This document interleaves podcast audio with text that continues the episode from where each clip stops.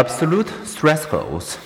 To some kinds of stimuli, we are exquisitely sensitive.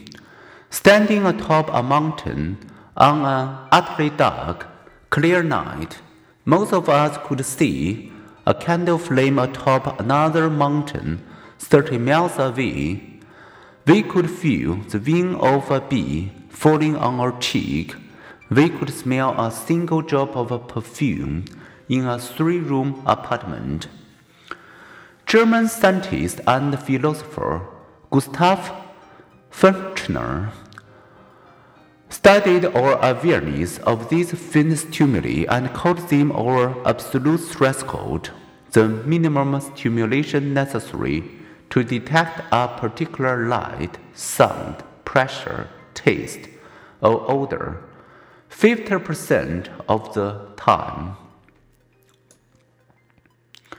To test your absolute threshold for sounds, a hearing specialist would expose each of your ears to varying sound levels.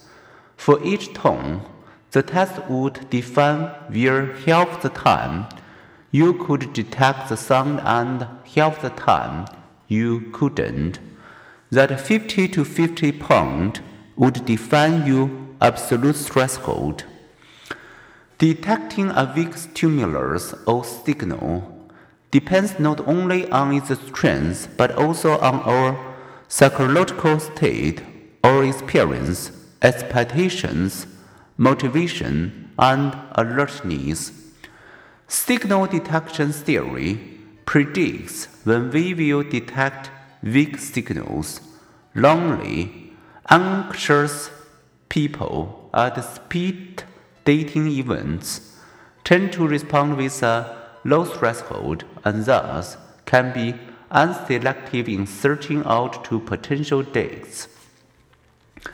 Signal detection theorists seek to understand why people respond differently to the same stimuli and why the same person's reactions vary as circumstances change.